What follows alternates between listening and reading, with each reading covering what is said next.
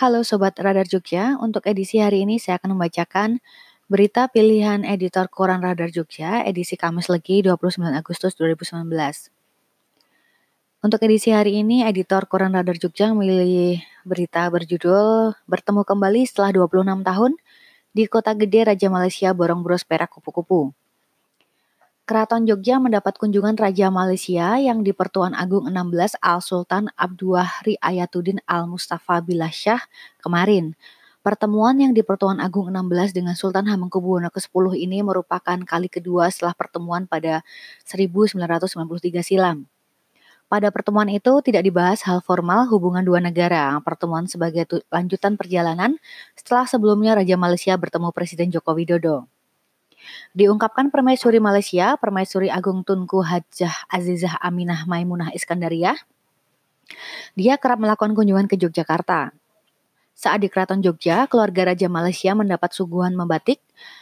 Selama di Keraton Jogja, keluarga kerajaan dari negeri jiran ini mendapatkan suguhan dari sajian tradisional khas Jogja, mulai dari tarian hingga sajian makanan, termasuk mengunjungi manuskrip yang dimiliki Keraton Jogja. Keluarga Raja Malaysia itu pun terlihat sangat menikmati suguhan tari Lawong Jajar. Itu tampak dari permaisuri dan ketiga anaknya yang terus mengabadikan momen tersebut dengan handphone mereka. Tari Lawong Jajar sendiri merupakan tarian yang menceritakan semangat keprajuritan. Tari itu diciptakan Sultan Hamengkubuwono pertama yang dibawakan oleh 12 penari dan diiringi sekitar 30 penabuh gamelan. Setelah menikmati suguhan tarian yang di Pertuan Agung 16 dijamu dengan makanan tradisional. Rombongan Raja Malaysia datang sekitar pukul 11.40 sesampainya di keraton. Rombongan disambut putri-putri Hamengkubuwono ke-10 yakni GKR Mangkubumi, GKR Bendoro, GKR Candor Kirono, dan GKR Maduretno.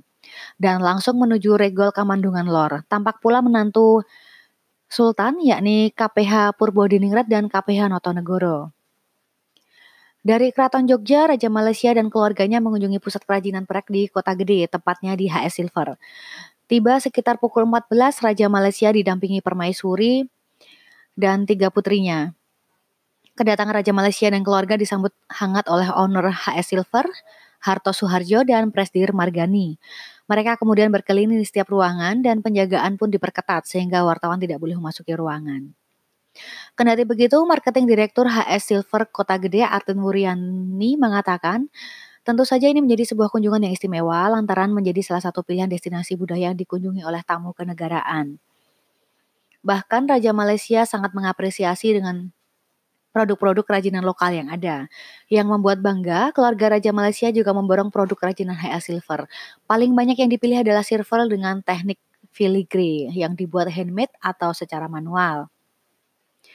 Demikian berita pilihan Koran Radar Jogja untuk edisi Kamis Legi 29 Agustus 2019. Untuk informasi lebih lengkapnya bisa membaca Koran Radar Jogja edisi hari ini maupun di website kami di radarjogja.jawapos.com maupun di radarjogja.co. Sekian dulu podcast untuk edisi hari ini. Selamat beraktivitas. Bye.